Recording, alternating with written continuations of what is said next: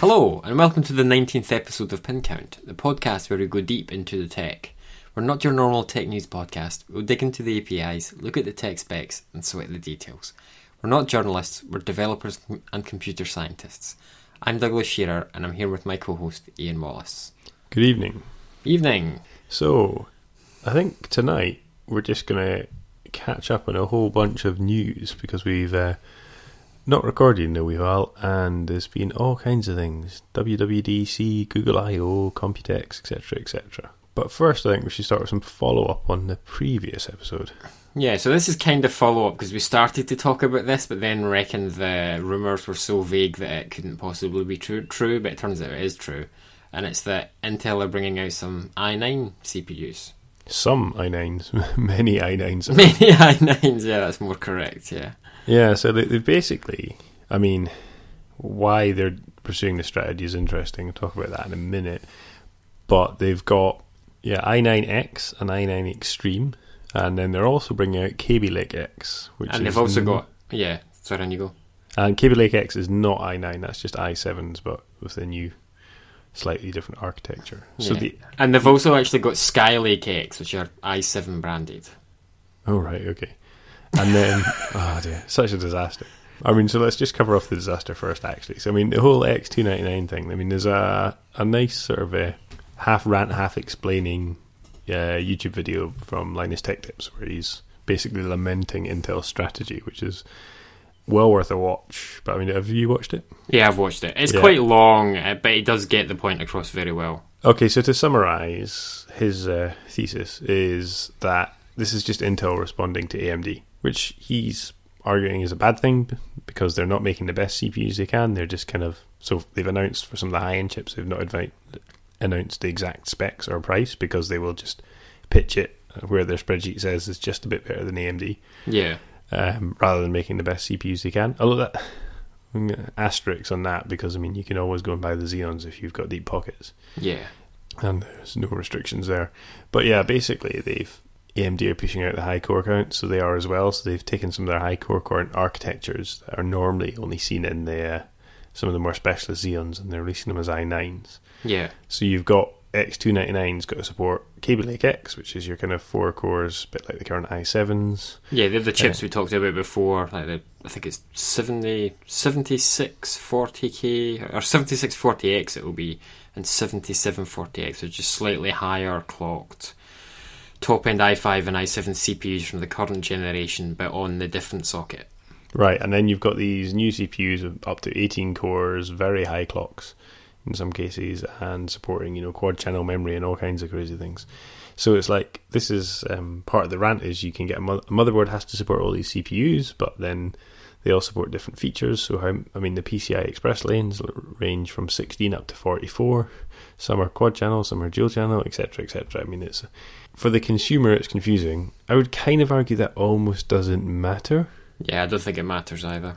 I mean, who's buying a two thousand dollar CPU that isn't capable of working this stuff out? Pretty much Yeah. no one. Yeah, and I think, I th- the other complaint I saw was the PCI lanes is maybe fair because you plug in a, it's going to be an i7, what is it, 7740X, and you've got 16 PCI lanes, so you can run one slot, but the board's probably got another three slots on it, and you can't use them. Yeah, and then plus, you know, if you've got a from the uh, board itself out to the storage and all that.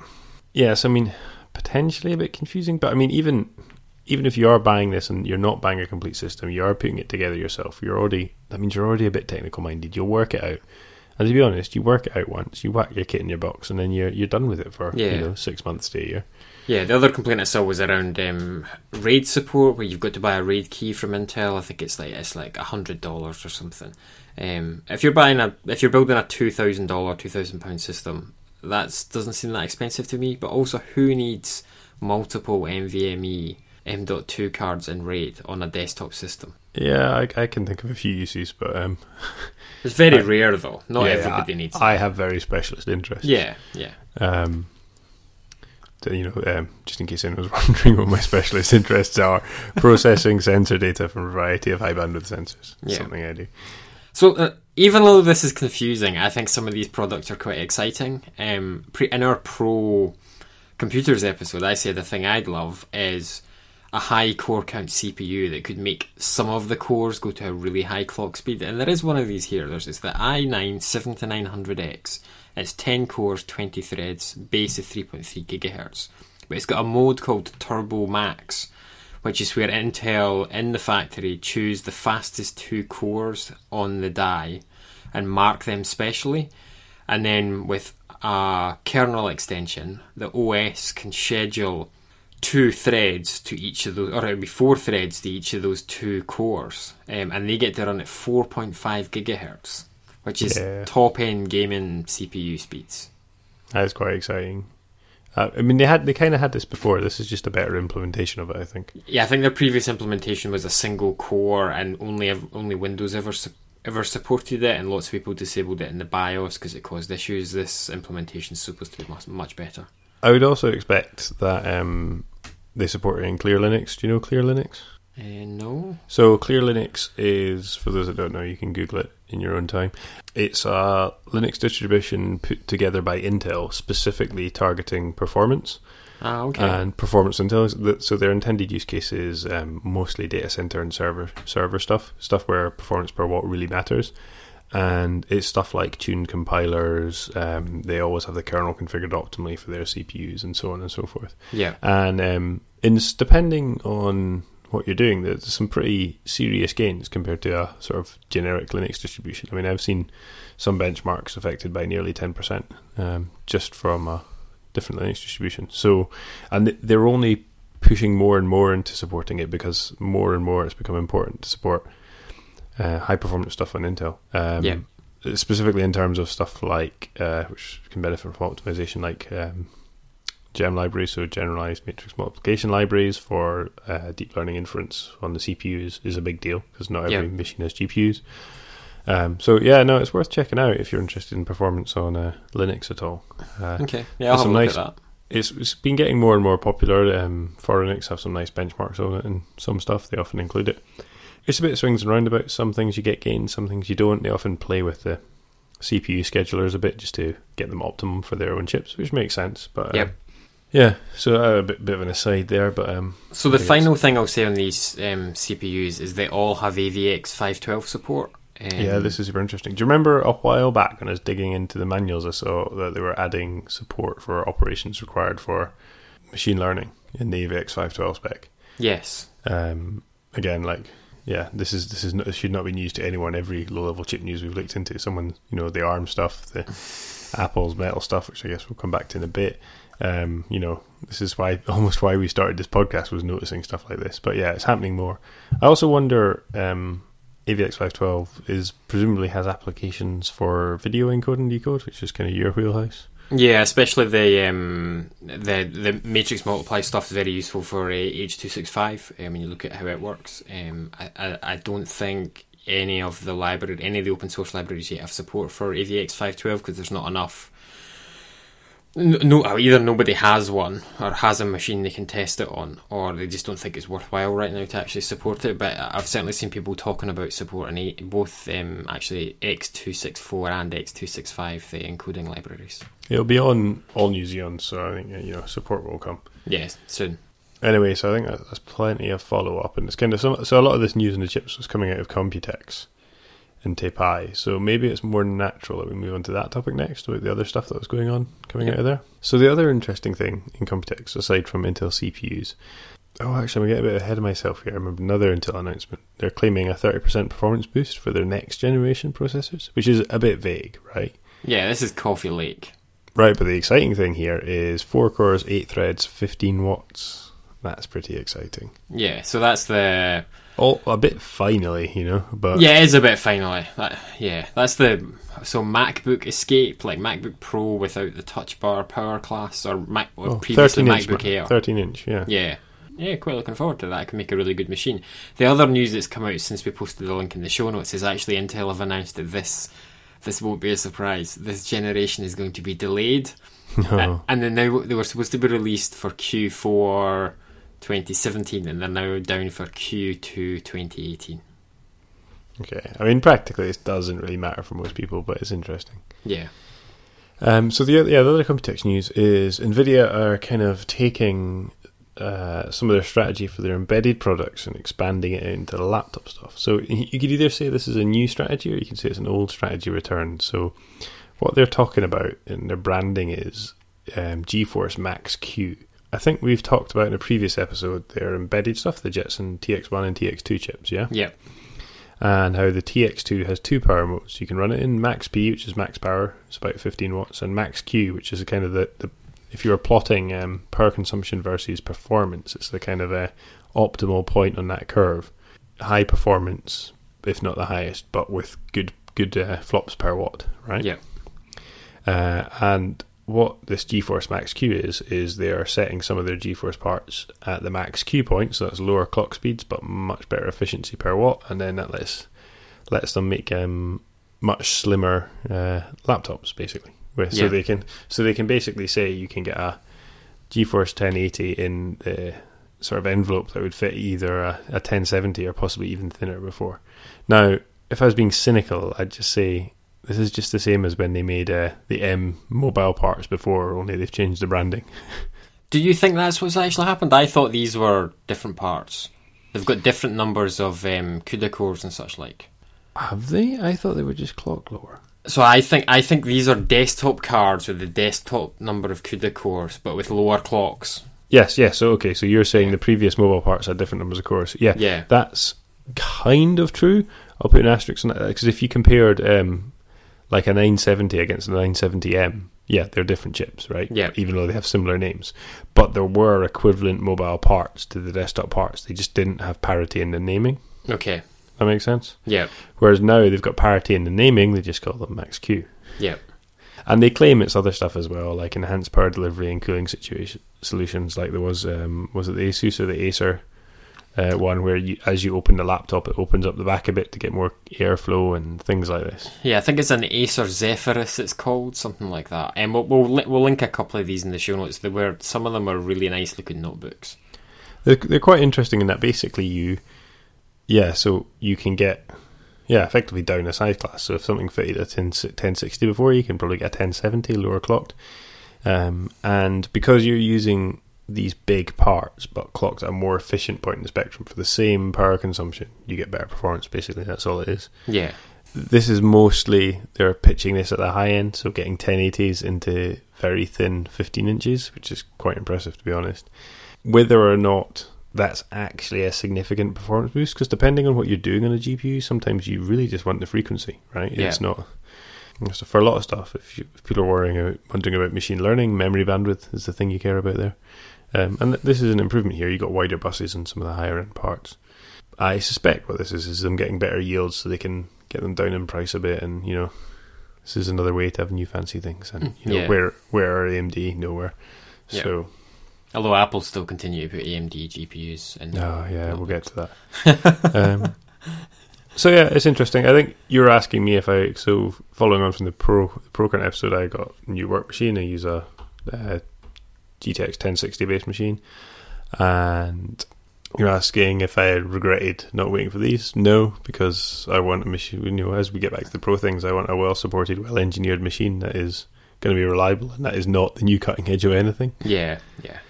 to be honest, performance in the 1060 in a mobile machine is immense. It's really good. Yeah, so I think that was that was what caught my eye out of Computex. Uh, was there anything else ca- catching your eye, or I think that pretty much covers it. Um, I actually didn't think there was the announcements were quite as exciting as they were in previous years. Um, maybe it's just because everyone's been forced. Like I think Intel had leaked a lot of their stuff beforehand, and Nvidia had already had their own press things to ha- to talk about. You know, new products. So I'm excited when more sort of workstation and pro type machines come through with the thin and lightness. I mean, you know, we could dream of a 17 inch MacBook Pro with a 1080 in it, right? seventeen inches. no one's going to buy that again. You know, the old tea tray. yeah. Aircraft carrier was what one of my friends used to call it. Yeah. It's more of a tea tray, I think. But yeah. um, so speaking of Apple, speaking uh, WWDC. Now, I only kind of got secondhand info and stuff on Twitter for, as a result of this, and I've listened to a couple of podcasts because I've been away at trade show all last week. So I'm just going to rely on you in telling me all about this and what I should care about. So Okay. do you want to give me a summary and I'll quiz you on it? Yeah, so they about they, they announced some new hardware or updates that we'll talk about that at the end in the after show because I don't think it's actually that interesting and lots of other podcasts have covered it pretty well already. Um, we'll talk about some of the sort of developery things that were at developers conference. Um, so things that are relevant to us. So the first up was the ML kit, machine learning kit. And the best way to describe this is it's, it's what we talked about last year. It's about giving developers who aren't really well versed in the world of ML a way, a way to take commercial and open source models and package them away. They can just include them and use them in their application. I saw someone in an editorial describe this as being, um, or maybe it was even at one of the Apple talks, um, like the PDF of ML. It's just designed to make it easy to use so people can get it into applications. Yeah, so I mean, it almost is exactly what we discussed, right? They have tools to convert models from Caffe or TensorFlow or whatever into their proprietary format to Yeah. execute on Apple devices. I noticed, uh, was it Paul Haddad uh, of Tweetbot tweeting about uh, encouraging developers to respect their users and not include 500 meg models in their uh, Yeah, yeah, things. So yeah, I mean, there's all kinds of ways you can get model size down, and this is a fierce, is maybe the right word, area of research because of AI and autonomous systems and cars and so on, where you know your power constraints and you want to compute things quickly and efficiently, and in mobile as well. So the size will come down. Um, I was impressed that they had an Inception network under 100 megs, which is pretty good. A VGG net about 500, but for most cases, it's not necessarily even any better. yeah, yeah. Yeah, but it's yeah, this is super interesting. I mean, it's exactly what we predicted back, um, and what led us to starting this podcast. So, Yeah. um, I'm just going to say we told you so 19 episodes ago. Yeah, so we just need to guess what they're going to say next year. That's that's that's the secret. Um, Yeah. Okay, so the um, the next thing was AR kit, which is Apple's play in the um, augmented reality space. This Um, surprised me a bit that they're coming out with this so early. Right, their implementation looks good, but is it going to enable any new types of apps? I don't know. I mean, so what else did they say about this? So I find it interesting that they've brought it out, but they don't have any of their own apps that use it.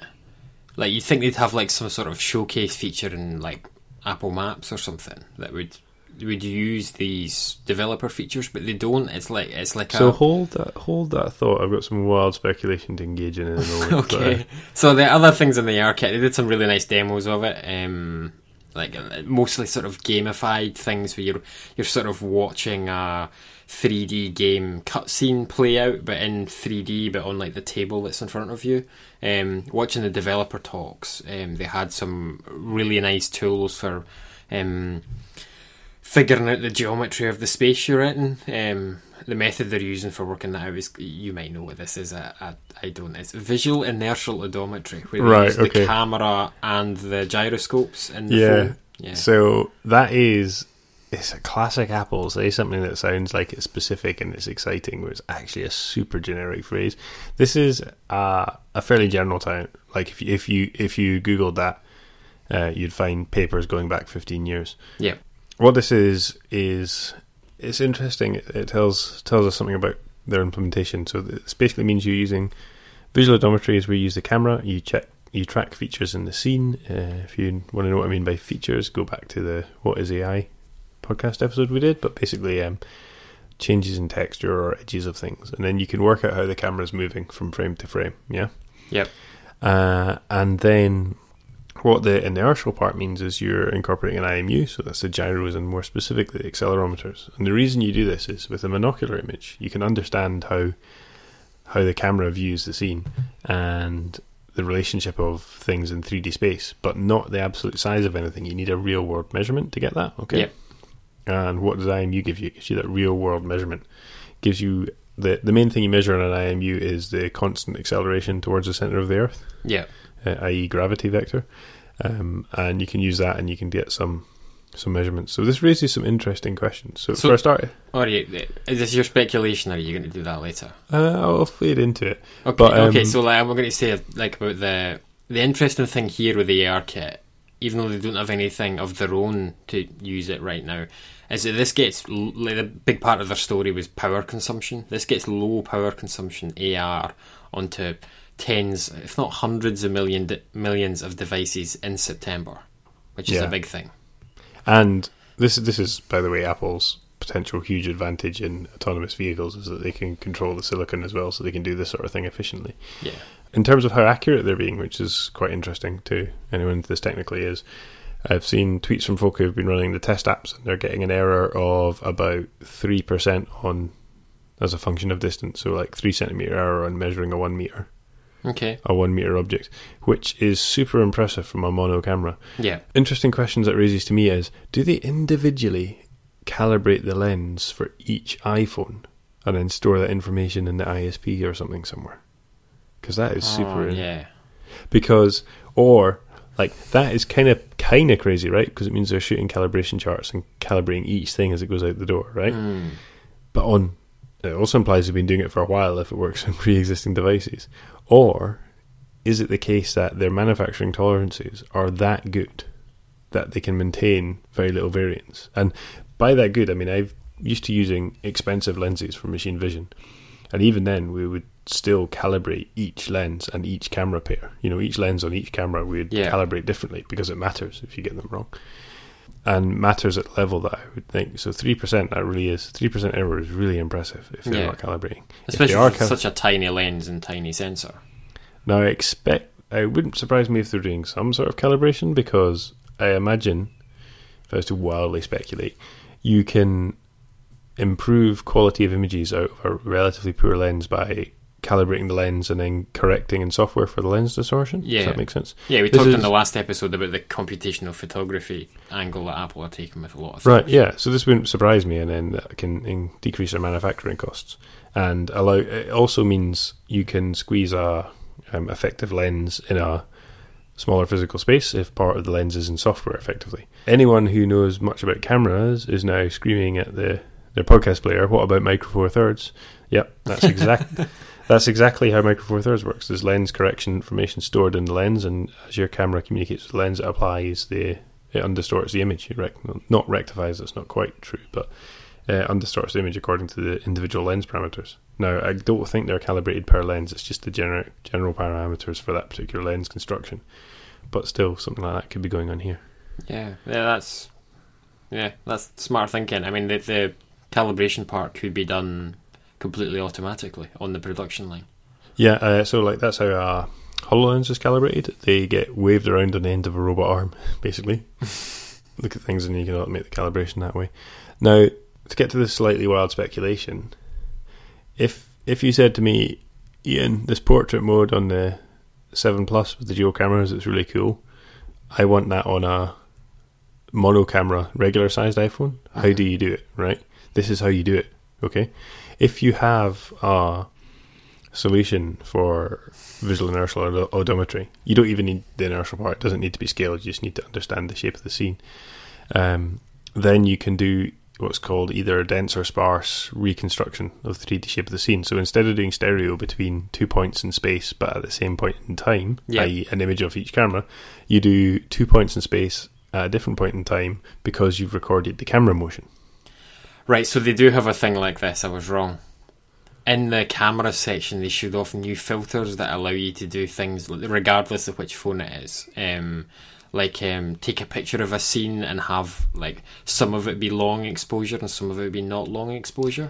Right, Like, but that's that's just suggesting they've got better segmentation. What I'm talking about is doing a depth effect Yeah, based on blurring because you because you can segment the scene according to the motion of the camera. Now, it would be interesting because if they do do things like that, you could break them by putting the phone on a tripod right. because you'd no longer have two points in space separated by a point in time. Yeah, Um, but for most people, nearly all shooting is handheld, so you know, you, I mean, even you could even do super clever things if you can do it low power enough. Like as you're lifting the phone, you know how you get the lift to turn on phone thing. Yep.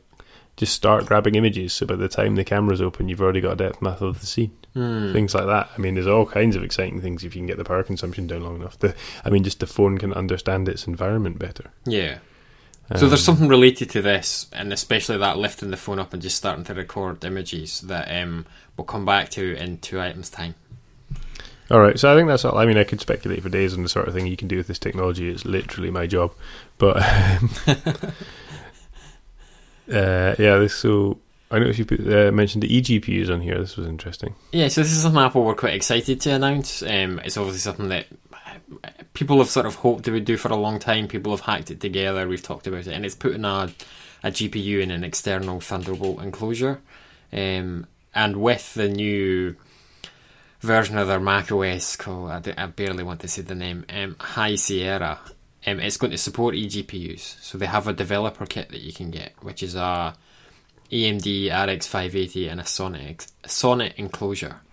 And their story is from what I gather, and I would guess this anyway. I've not seen the keynotes, but you have. You can maybe answer this. Their story is mostly about VR here, which It- would be aligned with AMD's marketing message for this. Yeah, yeah. It's mo- it's mo- it's mostly about VR. and There's yeah VR content creation. Um, at the moment, it's a bit. It's not the fully polished thing. It sounds like they're going to have it com- these issues solved by September. But at the moment, you've got to log out and log back in to get it to recognize the GPU or use it use it completely. That's not too bad. It's better than you know a full reboot. Yeah, I mean, you, the only thing I know that does hot plugging actually is the Razer systems. Yeah. And there's not So- much more to say on this because there's not mu- they haven't actually released much more information. The development kits are actually good. You get a hundred, I think it's they're five hundred or six hundred. I think it's six hundred dollars. So you get the RX five eighty, you get the Sonnet, and you get a hundred dollar discount voucher for an HTC Vive. Which is not bad, although a new ver- I'd expect a new version of the Vive real soon now because Valve have announced dev details just to dive it off into a tangent and connect some dots. Um, that's what we do. Um, in their dev literature, Valve have talked about um, the Steam VR tracking version two, which will be the the next generation of the tra- of the Lighthouse hardware for tracking Vives, which is different and not backward compatible. Uh, have I got that right? Yeah.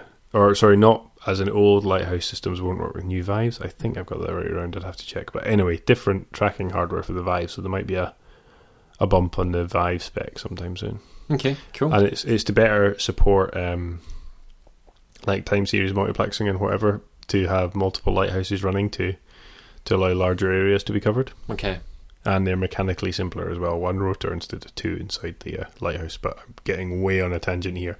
anyway, my point is the might.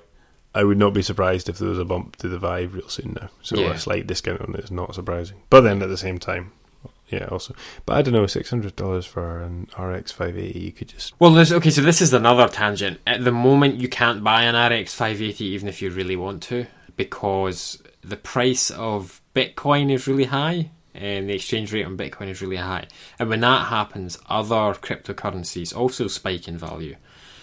Ethereum and one of the other cryptocurrencies, or probably multiple other of them, um, are resistant to um, hashing uh, the the hashing computation mining whatever you want to call it. Um, using ASICs you have to use a GPU or something more general. Um, and RX 5 or 480s and 580s are some of the best performance per watt per you know per pound of or dollar of purchase price. Um, so they're pretty much out of stock everywhere. So if you bought the external enclosure the RX 580 sold the RX 580 for way more than it's actually worth got your HTC Vive with $100 off and then put an Nvidia card in there, you'd be making money. be off to the races. Off the races. I thought you were going to say pull the RX five eighty and just fill that enclosure with PCI Express SSD. That's another nice option. Don't tempt me. Um. Okay, so the next thing we've got is Apple announced really wide support for um, H265 or AKA Kaby Lake everywhere, I guess.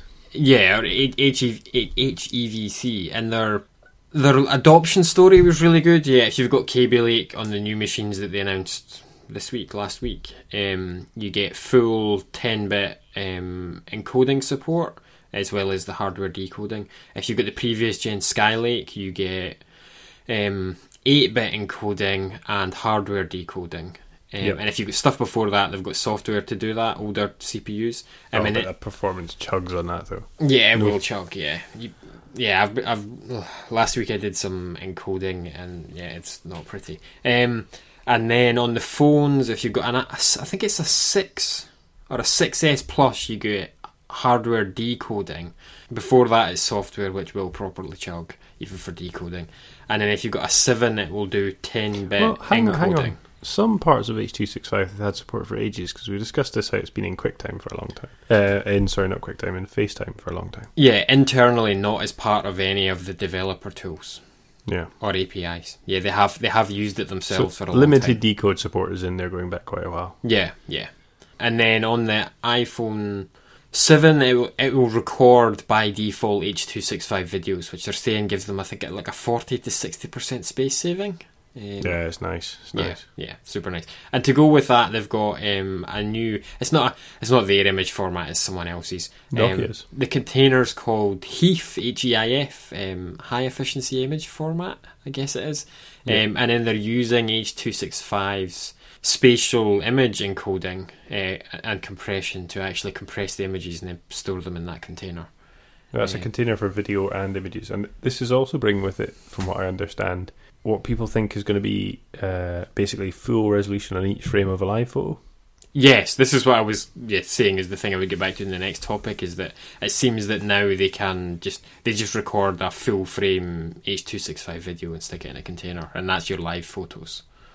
I wonder what um, I need to look, dig into the spec and the code, but I wonder if you could put depth information in this container as well. It wouldn't surprise me if they have support for time series metadata like that. Yeah. But certainly this is quite interesting. This is another case where in September there's millions of devices that support um, H265 and I had a look at the statistics for the customers we serve and actually uh, if there is the sort of adoption rate of new operating systems in September that there often is, there is actually an almost immediate benefit for people vending video to actually start having a second encoding in H265. Well, that's interesting. So I imagine you'll have some more information on the details of the what Apple are doing uh, in a future episode when you've dug into the details some more. Oh well, so there is. a little- I do know a bit more about this. So they're um, HLS, which is Apple's own. It's not proprietary, but open source um, stream format for doing live video. Um, it Mhm. already supports H265 if your Oh, machine wow. supports it. So they, they just announced that straight off. Um, last year they actually announced H264 MPEG-4 support, uh, which is quite exciting because it saves doing two encodes. And then this is kind of the same thing again. It means you've got not only do they have the platform to serve, but they have the method for you to serve it without any mucking about. Okay. So it's a really, really well thought out. This is the thing I'm most likely to use of all the announcements. Is that a really well thought out, like top to bottom. Um, here's all the tools for developers. Here's all. Here's a platform you can actually use it on. You know, starting in September. It's quite exciting. Okay.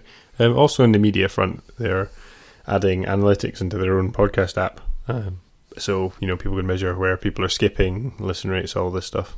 Which I'm I'm kind of a bit yeah on. I think the people this is for. This is for your like massive podcasts where they're looking to get like Coke or someone on board as a sponsor. Most well- of most of the sort of smaller, medium, and especially tech podcasts, the the sponsor reads have a specific URL on them, so they can gather data about how many people have listened, and you know, did they listen to the ad, and did they actually take action on the ad? So the advertisers have already got that information. It's the big companies where they're not going to have that custom URL; they want Yeah. that data. Um, I guess we might investigate it just because we have a podcast and it's fun to look into the details. Yeah, I think we've got Um, a, a fun opportunity to just actually see this working for real. Yeah, I don't don't expect it to affect our uh, editorial content. Though. Not too much. And then I think a thing we've skipped over in the list here is that Apple in the WWDC keynote and then afterwards, um, with some nice tech. What's the word? Explainers, blog posts on the WebKit blog. They're, they're now saying Safari is the fastest ECMAScript, ECMAScript 6 browser, which is the next generation of JavaScript. By quite a way, it's quite a significant lead they've got over the likes of Chrome and such like. Have they actually got hard numbers in here rather than just Bezos graphs? They've, oh, yeah. got, they've got hard numbers, yeah, because you can run these yourself. It's not a not like a Oh, these thing. graphs are only going against WebKit nightlies. Have they got this against? yeah, someone had it against Chrome, and oh, they've got Chrome in there. yeah, yeah, yeah. They're not shy about these things usually.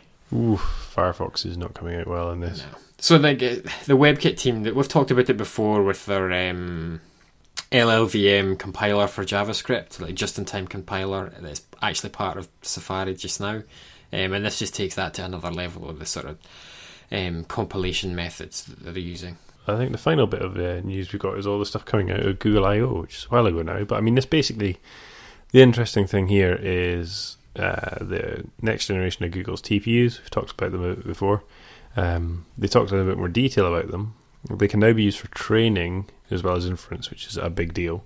And they're now offering it on their cloud service, which means you know you or I can get access to them, which is quite nice. The cloud, the, the cloud story is a bit strange just now, and I think it's due to yields or how many they've got. You've got to actually be a researcher and apply for it. Um, I think at some point in the future it will be bigger, and you can just use it as part of the Google Cloud service. But there's a really nice uh, the next platform. They've got uh, put a link, put a link in there. They've got some really in depth articles on on exactly how how they work and a bit of a Kremlinology based on photos of the photos of the boards and things. And it's- Yeah. it's, super interesting to read through just to just to get some informed speculation on how uh, modern high performance computers can be put together. It's just, Yeah. just interesting from that point of view. Yeah, the the Kremlinology is really interesting. I mean, this is just an example of one of the things they look at. Just based on the photographs of the boards, they, they reckon that each TPU sort of like server box thing is being shared between two different x86 servers, which involves some interesting switching and stuff. Um, Well, did you see the previous work that Google Research published published on like fuzzing PCIe switches? this this would be what it's for. Yeah, yeah, suggested some odd, um, odd uh, PCI Express nonsense. So there's there's a lot of very interesting, unusual computing stuff going there. I mean, previously we've we've talked about unusual computer architectures and so on, and this is this definitely cla- classes as that. Thanks for listening to Pin Count. The show notes are online at pincountpodcast.com. You can find me on Twitter at the underscore accidental, and you can find Doug at Douglas F. Shearer. You can follow the show at Pin Count Podcast. We really love to get feedback, so uh, do tweet us or use the hashtag AskPinCount, or you can leave us a review on Apple Podcasts. If you've got longer feedback, or if you just can't explain how wrong we got something without reference to the API documentation and CAD drawings, email us at wrongontheinternet at pincountpodcast.com. Woo, love to get feedback. Yeah, we're like, what? you said woo, love to get feedback. I agree with that sentiment. I stand behind it. I'm not editing that out. um, anyway, why have you put the title for this as There Are Only Two Hard Things in Computer Science? Ah, that was a reference to the well to the name High Sierra for the new Mac operating system, which I still think is a, ter- a terrible name. And then what's their speaker thing called? Um, HomePod, HomePod. which is actually growing on me. I think it's fine. That's all right. Yeah. It's all right. Just when they first announced it, it was just like that doesn't like it. I just seemed like they were going to call it Siri or just just call the thing Siri, but then I, I don't know. I think Siri might be a tarnished brand. That might be why not. Yeah, they didn't make It- much mention of it. They certainly pushed the music thing and went, ah, yeah, you can sort of talk to it and I'll give It's you about answers. okay. but- Put it this way: it's about music. Who loves iPods? Everybody loves iPods. Yeah. Who loves Siri? Nobody. Nobody, yeah. Yes, because everyone tried it in 2010 just once. Yeah, the other hardware, new iPads and iMac Pro. So you're ordering an iMac Pro, right? Hmm. Um, yeah, I think I think they're they are very. The hardware that is in them is actually the hardware that I would make me think about buying a Mac Pro, but it, it it's trapped in that you screen.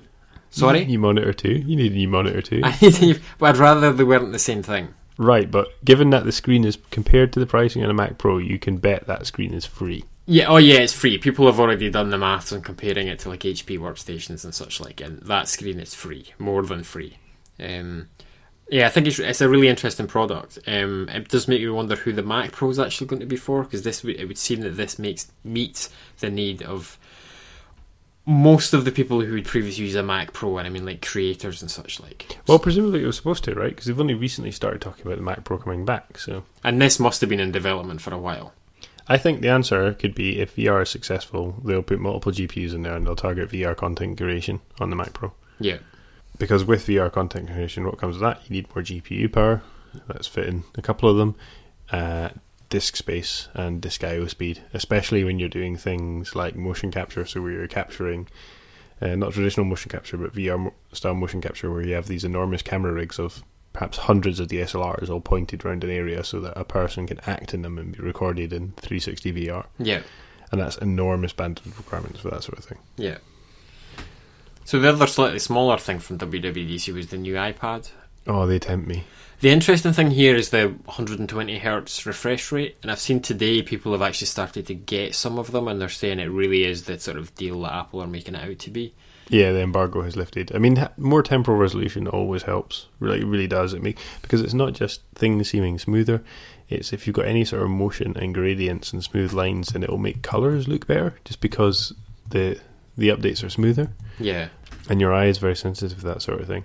It tempts me just because using the big iPad Pro always felt it was just too heavy for like content consumption, which is a lot of what I do on an iPad. Yeah. But the big screen was nice, and this is a this is barely heavier than an Air two, and a bit bigger. So that seems like a win-win for me. Yeah, if you watch the um, uh, the talk show, do a live show at WWDC every year now, and now they seem to get um, Craig Federighi and oh, what's his name? Um, other Apple executive head of marketing, Phil Schiller. Um, they get him on, and they were talking about the new iPad and 120 hertz, and um, Craig Federighi said that they actually had a prototype of that three years ago. It was basically just a screen rigged up to a Mac Pro to get the graphics power r- running the screen, so they could scroll through did the graphics, graphics power. power Ha ha ha.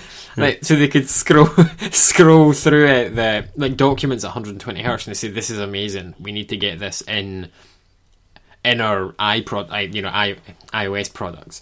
So like, how do we do that? And he talks about they had to do like custom silicon, obviously, um, and then just the whole software stack had to be rewritten to actually get everything because 120 hertz is 8.3 milliseconds per frame.